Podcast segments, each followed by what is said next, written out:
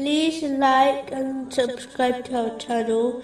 Leave your questions and feedback in the comments section. Enjoy the video. Continuing from the last podcast, which was discussing chapter 44, verse 19. and saying, Be not haughty with Allah.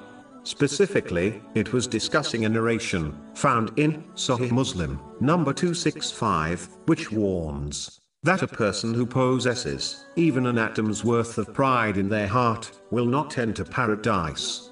The proud is the one who rejects the truth when it is presented to them, simply because it did not come from them, and as it challenges their desires and mentality. The proud person also believes they are superior to others, even though they do not know the ultimate end of that person or themselves. This is plain ignorance. In reality, it is foolish to be proud of anything, seeing as Allah, the Exalted, created and granted everything a person owns, even the righteous deeds one performs, is only due to the inspiration, knowledge, and strength granted by Allah, the Exalted. Therefore, being proud of something, which does not innately belong to one is plain foolishness. This is just like a person who becomes proud over a mansion they do not even own or live in. This is the reason why pride belongs to Allah, the Exalted, as He alone is the Creator and innate owner of all things. The one who challenges Allah, the Exalted, in pride,